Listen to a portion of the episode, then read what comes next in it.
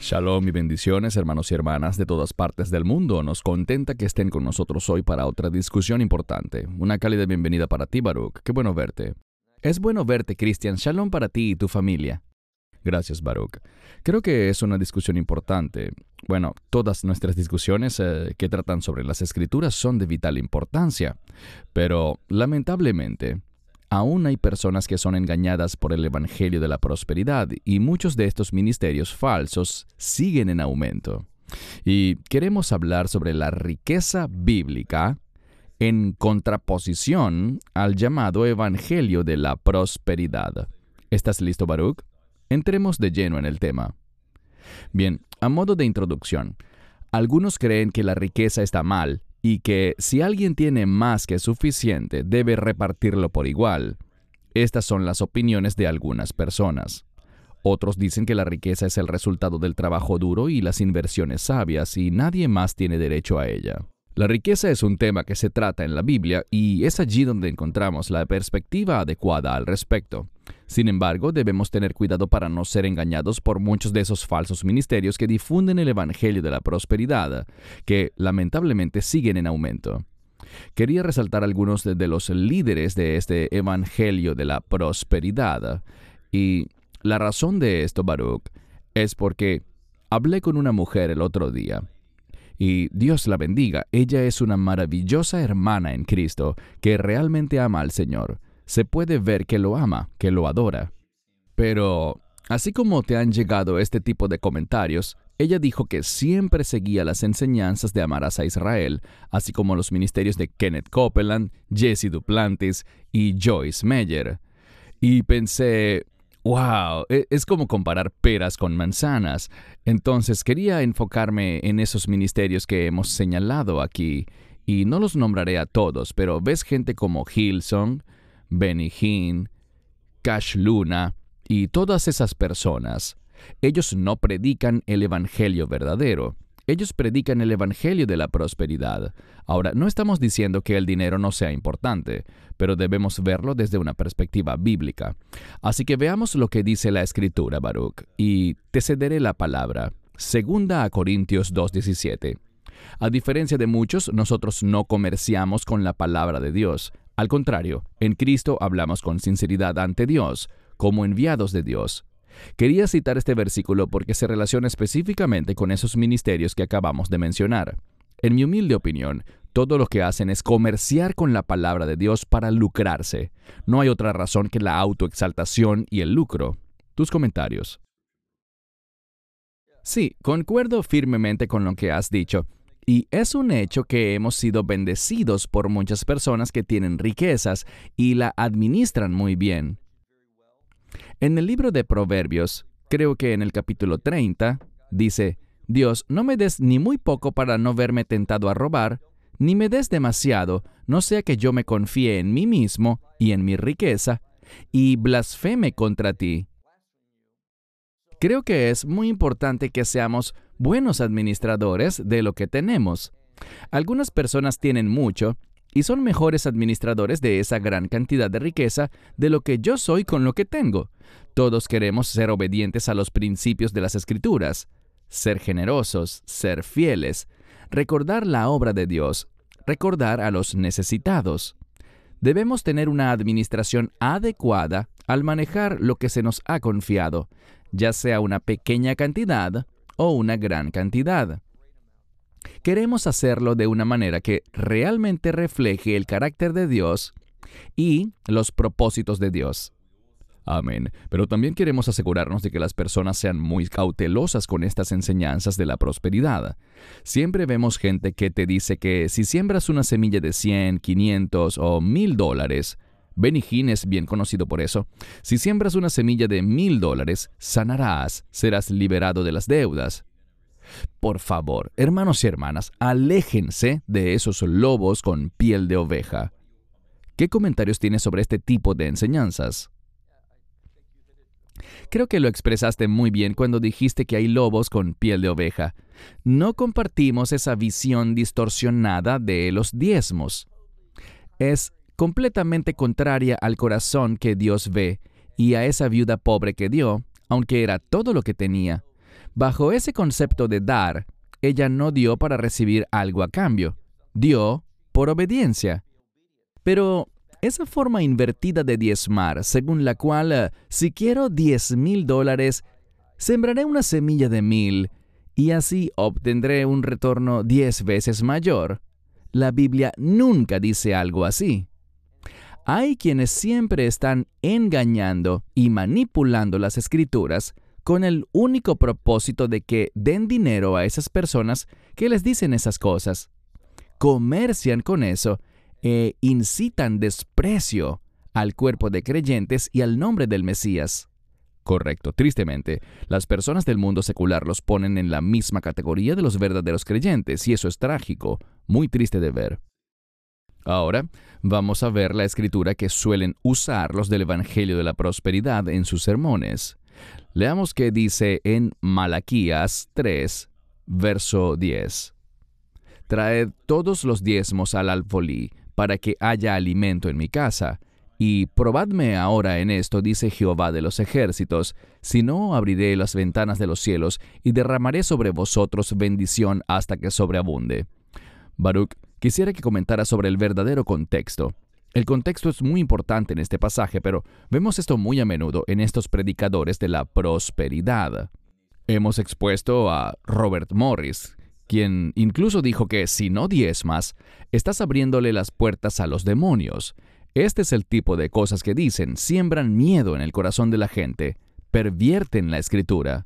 Y este es un versículo que usan mucho. Más adelante veremos el pasaje donde dice que el Señor ama al dador alegre, y veremos esos hermosos principios.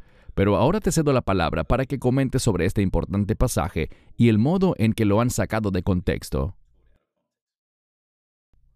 En primer lugar, creo que tú y yo estamos de acuerdo en que cuando somos generosos con Dios, cuando somos obedientes a las instrucciones de Dios en las Escrituras, Él nos bendice.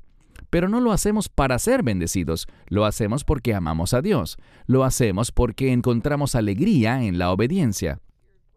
Pero lo que yo diría con respecto a esto es que el diezmo es un principio, un buen principio, pero no podemos llevarlo a cabo. No hay alfolí en el sentido bíblico, no hay templo. Por lo tanto, debemos ver ese principio de dar el 10% para la congregación local o para dar ofrendas. Hagamos eso, es un buen principio. Seamos fieles en eso y Dios nos bendecirá pero no debe hacerse para manipular a Dios. Y tampoco es que podamos hacer eso. No debemos hacerlo pensando, bueno, como tengo problemas financieros, voy a hacer esto, porque así Dios estará obligado a resolver mis problemas financieros, mi mala administración. Eso no es lo que dice la Escritura. Y ellos lo que enfatizan es que Dios derramará tal bendición que tu banco no podrá contener todo el dinero que recibirás porque donaste a ese ministerio. Eso es manipulación, eso es aprovecharse de la necesidad de las personas. No sé de qué otra manera decirlo. Es una práctica vergonzosa porque a veces los que están desesperados financieramente tomarán lo poco que tienen y lo darán porque creen que esa es la ayuda que han estado necesitando, que esa es la vía para obtenerla. Se aprovechan de los que están en situaciones desesperadas y eso es trágico. Incluso diría que es criminal, así de malo es. Ellos roban a las personas, tergiversan y pervierten las escrituras. Veamos unas de las advertencias que se nos dan en las escrituras. Primera Timoteo 6, 10 porque la raíz de todos los males es el amor al dinero, por el cual algunos se extraviaron de la fe y fueron traspasados de muchos dolores. Resalté esa frase porque hay muchas personas que lo toman por otro lado y dicen el dinero es la raíz de todos los males, pero no, es el amor al dinero. Danos tus comentarios, Baruch. Buena acotación es el amor al dinero, estar apasionado por el dinero, estar comprometido con las cosas que el dinero puede comprar. Esta es una forma de esclavitud. Y vemos que cuando tenemos esa adicción al dinero o a las cosas que el dinero puede comprar, le abrimos la puerta al ataque del enemigo, a la influencia demoníaca. Cada vez que nosotros nos abocamos a las finanzas, a la mera acumulación de riquezas, que es muy común hoy en día, la gente habla de una gran transferencia de la riqueza y dicen, eso viene, y es parte de la teología del dominio, según la cual lograremos que todo esté perfecto antes de que Dios venga. Y esa transferencia de la riqueza es parte de eso. Siempre se enfatiza el recibir, mientras que dar es de mayor bendición, como seguro veremos. Cuando somos fieles al utilizar nuestros recursos, preocupándonos por los demás, por la obra de Dios, Él nos bendecirá, Él cuidará de nosotros, pero si solo lo hacemos por amor al dinero, no tenés advertencia.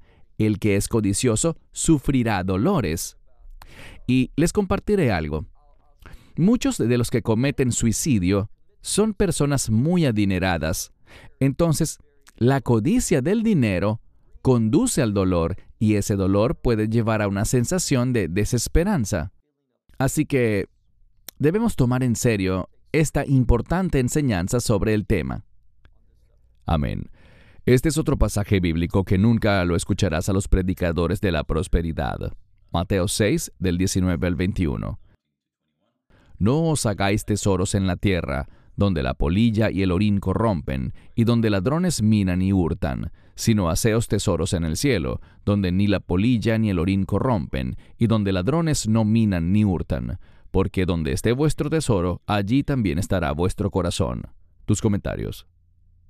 Tienes razón, este es un pasaje que raramente mencionan. Pero veamos la última parte. Porque donde esté vuestro tesoro, allí estará también vuestro corazón. El corazón a menudo está relacionado con los pensamientos. No queremos estar pensando en nuestro tesoro. ¿Por qué? Bueno, porque así es como el enemigo manipulará a las personas en los últimos días. A medida que se acercan los últimos días, veremos que habrá oposición por parte del gobierno del anticristo o veremos que los gobiernos se asemejarán cada vez más a los puntos de vista del anticristo. Eso lo vemos ciertamente en Europa y en Estados Unidos. En Asia, en muchos lugares, vemos que está ocurriendo este cambio. Y si estamos enfocados en el dinero y nos aferramos a él, seremos fácilmente manipulados por el anticristo. ¿Y por qué digo eso? Bueno, está la marca del anticristo. No podrás comprar ni vender. Puedes ser multimillonario, pero si no tienes la marca de la bestia, no podrás utilizar lo que tienes. Y el enemigo sabe que hay muchas personas que son esclavas de la riqueza y del deseo de acumular. Esta es su arma principal para hacer que las personas se sometan a Él, sean leales a Él. Por eso el tema del que estamos hablando es muy importante, porque las enseñanzas del Evangelio de la Prosperidad te volverán muy susceptible a la opresión y a las estrategias que usará el anticristo. Gracias. Otro versículo clave que no se usa muy a menudo es Lucas 16:13. Ningún siervo puede servir a dos señores, porque o aborrecerá a uno y amará al otro, o será leal a uno y menospreciará al otro. No podéis servir a Dios y a las riquezas. Adelante.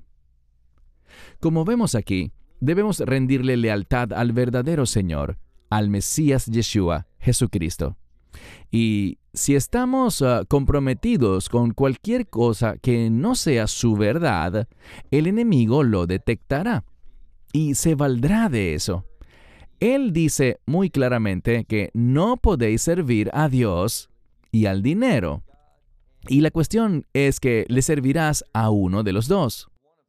Y cuando le sirves al dinero, cuando ese es tu interés, serás manipulado, al igual que Judas Iscariote fue manipulado. Serás manipulado y utilizado por el enemigo, no estarás sirviendo a Dios, sino que irás en contra de los propósitos de tu Señor y Salvador.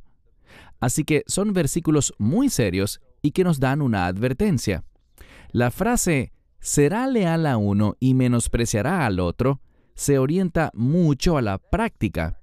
O bien tendrás una vida que muestra un compromiso de ganar más, de obtener más riquezas, y si ese es el caso, menospreciarás las verdaderas enseñanzas del Mesías. O, si eres leal a la verdad de Dios, tendrás el poder y la perspectiva para despreciar y rechazar al anticristo. Muchas personas, y esto lo mencionamos en un video anterior, encuentran gran consuelo en el hecho de pensar que no estarán aquí cuando venga el anticristo.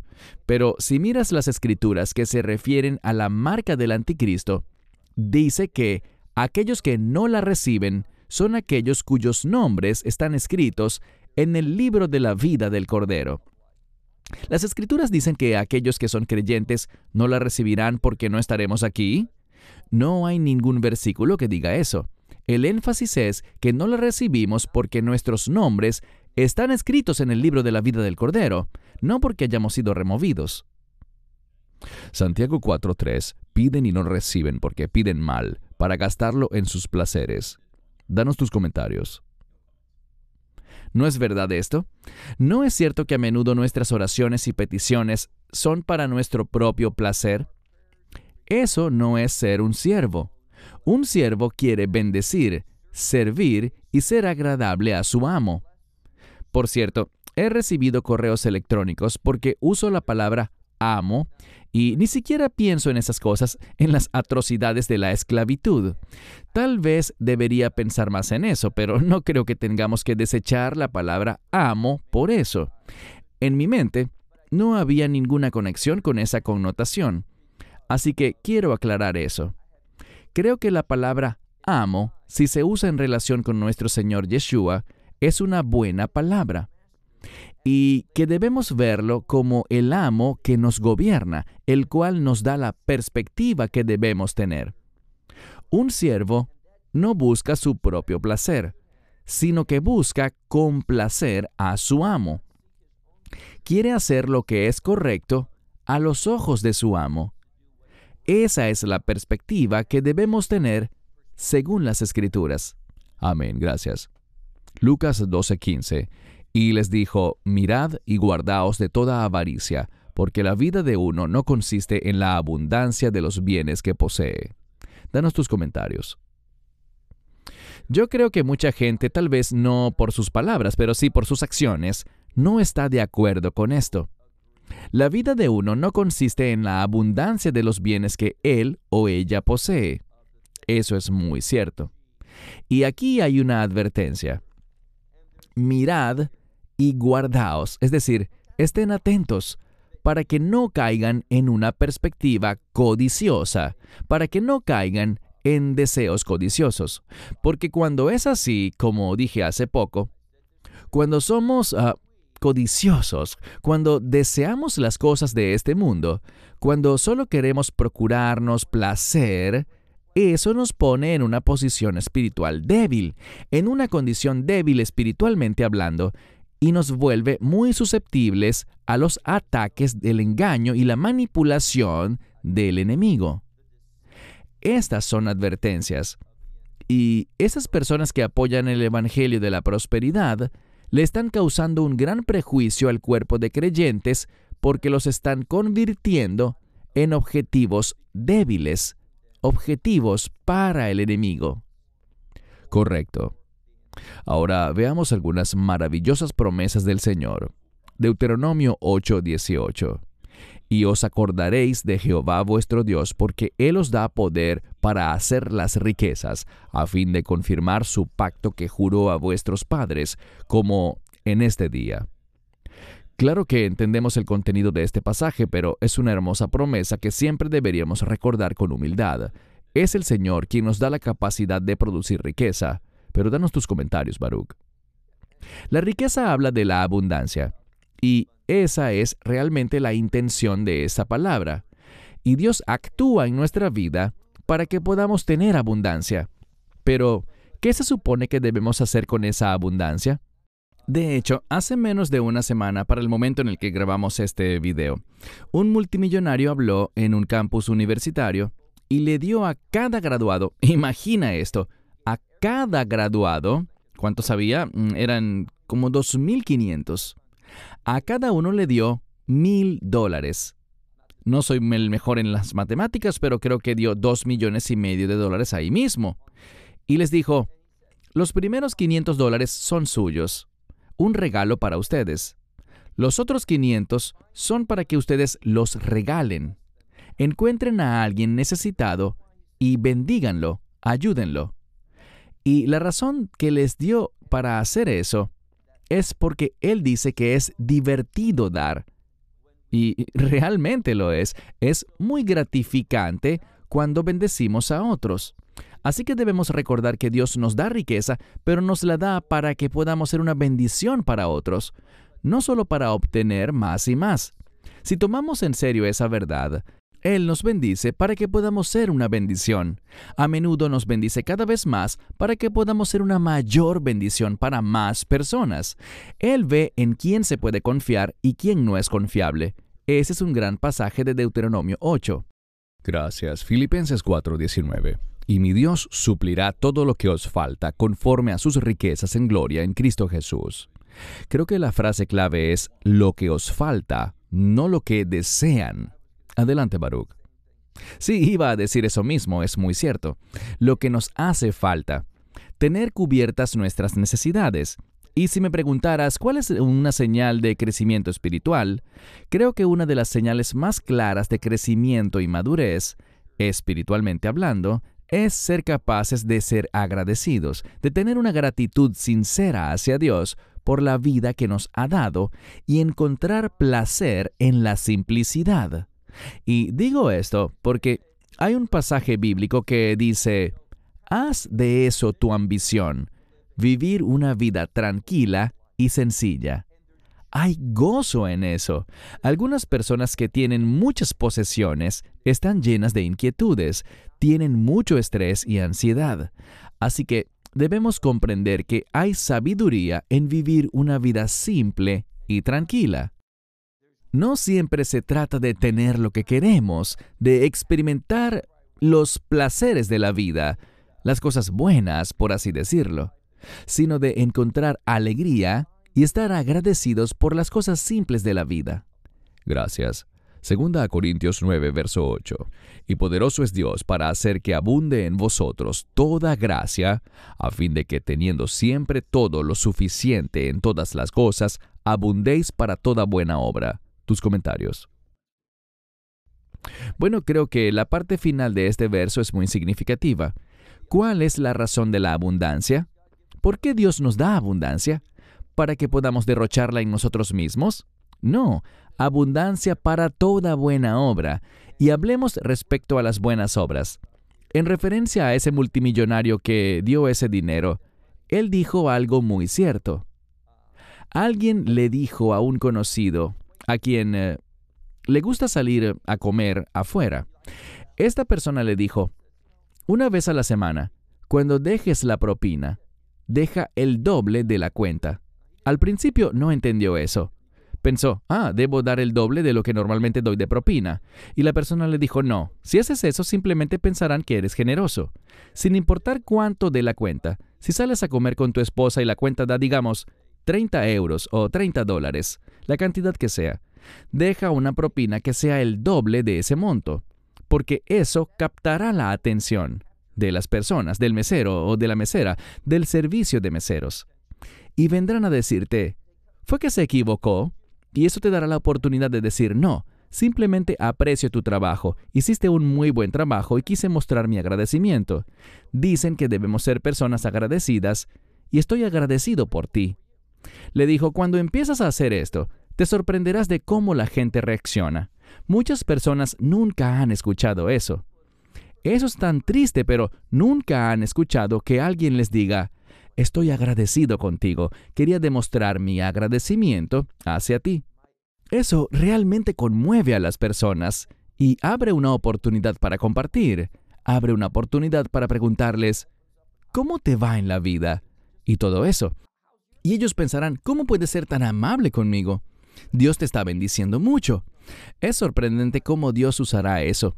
Así que abundancia para toda buena obra es realmente una conclusión sabia de ese verso, y es algo que nosotros debemos poner en práctica. Amén. Gracias. Tercera de Juan 1.2. Amado, oro para que seas prosperado en todas las cosas y tengas salud, así como prospera tu alma. Tus comentarios.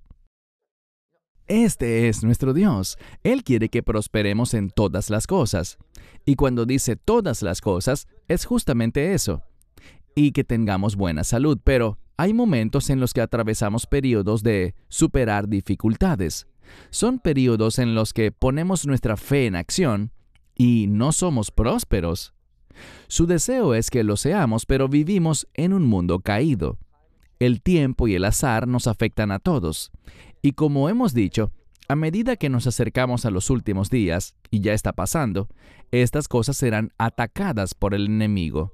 Así que comprendamos que prosperar en todas las cosas no significa que debamos tener una cuenta bancaria cada vez más grande, que nuestras inversiones siempre aumentarán. Una vez estaba hablando de inversiones y una persona se me acercó y me dijo, Sabes, no tengo ninguna inversión. Y podías notar que era alguien muy modesto en su situación financiera. A veces decimos cosas y necesitamos ser más comprensivos, entender que muchas veces las personas no tienen inversiones y cosas así. No pueden ahorrar porque apenas llegan al fin de mes. Pero también debemos comprender que podemos encontrar gozo en la simplicidad. Eso es algo que debemos buscar y orar a Dios.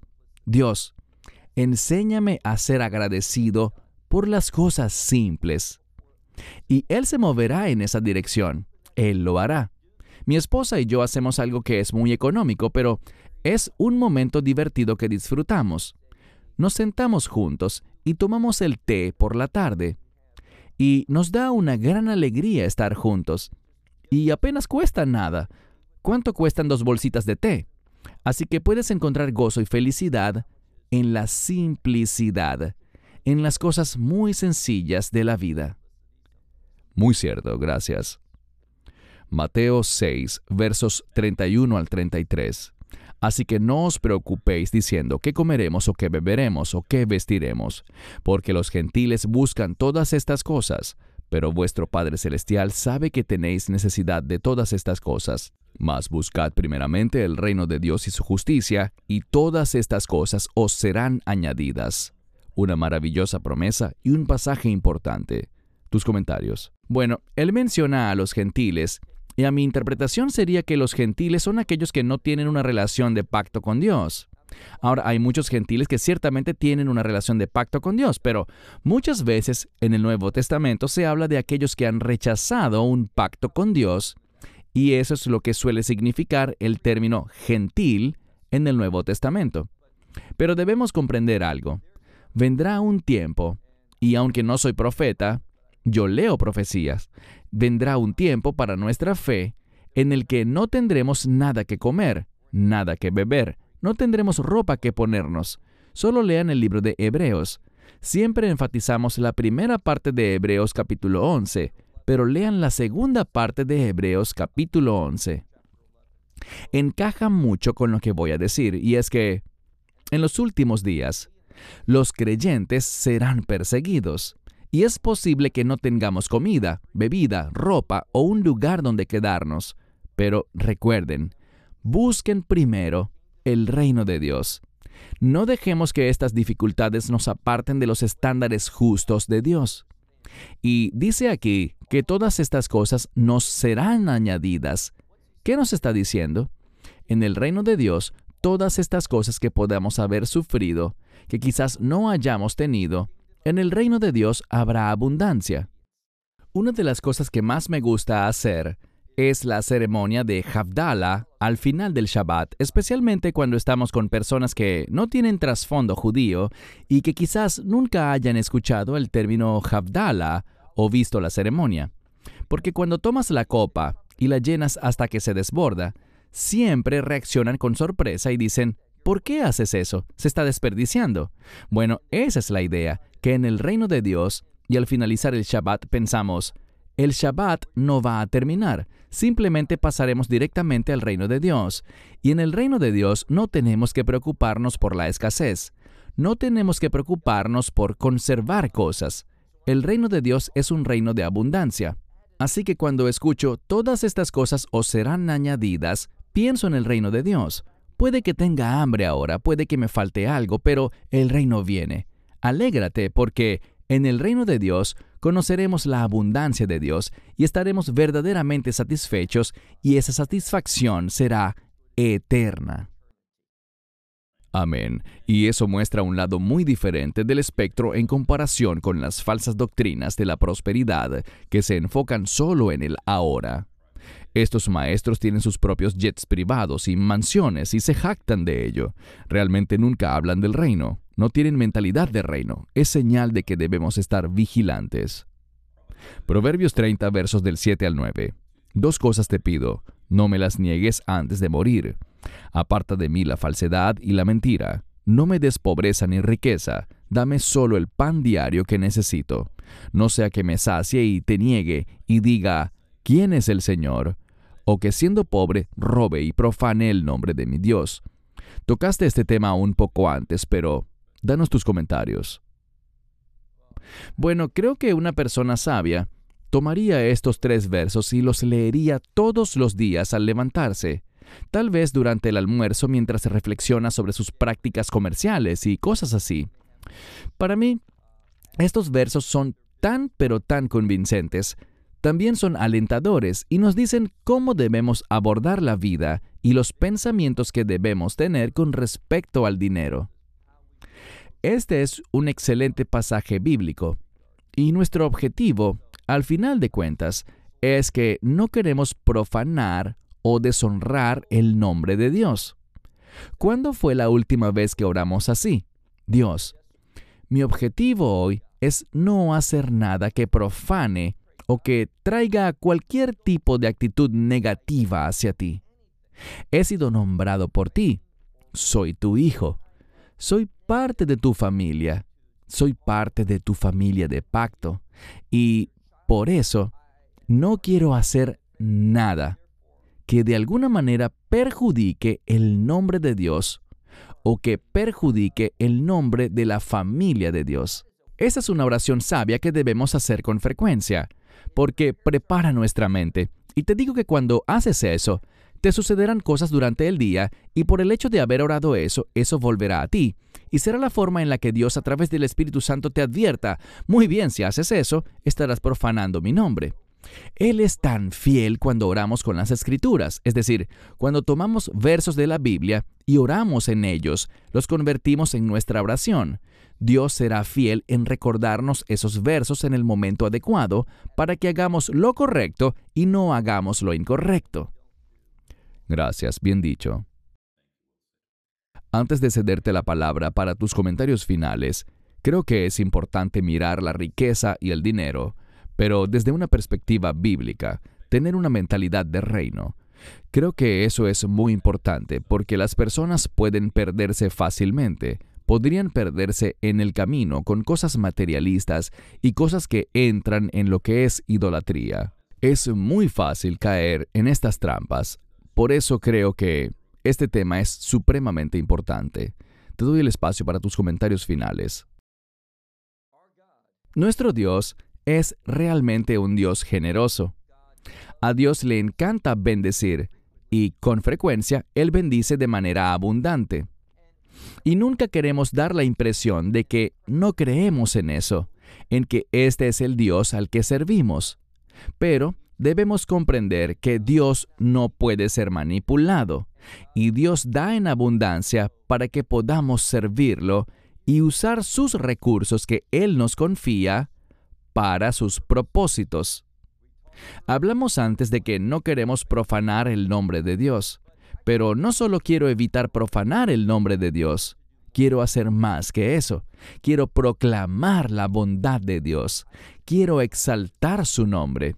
Por tanto, oremos sobre el uso de los recursos que tengamos, ya sea riqueza, en el sentido de riqueza monetaria, o en el uso de nuestro tiempo. Muchas personas tienen riqueza en cuanto a tiempo y pueden hacer muchas cosas para ser una bendición. Tengo un amigo de la secundaria y el padre de su esposa ya falleció, pero cuando él tenía ochenta y tantos años, y hasta pasados sus 90 años, se ofrecía como voluntario para ayudar a las personas mayores. Creo que es casi chistoso, tenía 90 o 91 años y estaba ayudando a otros ancianos, y algunos eran menores que él, pero él tenía tiempo y lo utilizaba para bendecir a los demás. Esto es parte de ser un buen administrador. Entonces, alguien puede no tener abundancia financiera, pero puede tener riqueza en cuanto a tiempo, habilidades o alguna disposición para escuchar y consolar a las personas. Conozco a una mujer que ha tenido un ministerio durante unos 20 o 25 años en el que todos los días dedica una hora para escribir cartas a las personas. La gente ya no escribe cartas, recibimos correos electrónicos y eso, pero ella envía una carta o una tarjeta para animar a otros y hacerles saber que ella está orando por ellos. Usemos los recursos, sean cuales sean, para exaltar el nombre de Dios y ser una bendición, ser de ayuda, dar consuelo a los demás. Dios es un Dios de prosperidad. Usemos la prosperidad que Él nos confía de cualquier manera que sea próspera. Es decir, eso que tenemos en abundancia, vamos a usarlo para la gloria de Dios. Dios es un Dios generoso. Amén. Bien dicho, Baruch. Hermanos y hermanas, esperamos haber demostrado claramente en el tiempo que hemos tenido la diferencia entre el Evangelio de la Prosperidad, que es un falso Evangelio, y la riqueza bíblica, y cómo el Señor realmente cuida de su pueblo. Como dijo Baruch, Él es un Dios generoso, amoroso, fiel y lleno de gracia. Pero cada vez que veas a alguien pidiendo una ofrenda de mil dólares por esto o aquello, por favor, huye de allí. Eso no es bíblico. Baruch, gracias por tu tiempo. Oramos para que esto haya sido de bendición para las personas que nos ven y animamos a las personas a estudiar más la palabra para ver lo que el Señor dice acerca del dinero y la riqueza. Hay muchos más pasajes que pueden encontrarse en la Biblia sobre el tema, pero esperamos que este video los haya bendecido. De parte de Baruch en Israel y de este servidor en Sydney, Australia, oramos para que sean bendecidos y esperamos verlos pronto. Shalom y bendiciones. Esperamos que te hayas edificado con el mensaje de hoy y lo compartas con otros. Te invitamos a seguir nuestros estudios cada semana por este canal y por el portal de YouTube de Amarás a Israel. También puedes descargar nuestra aplicación móvil gratuita Mi Estudio Bíblico. Finalmente, para obtener más información sobre nosotros, visita nuestra web amarasaisrael.org, donde encontrarás otras conferencias de Baruch en audio, video y texto. Hasta el próximo programa. Que el Señor te bendiga en Yeshua HaMashiach, Jesús el Mesías, mientras caminas con Él. Shalom desde Israel.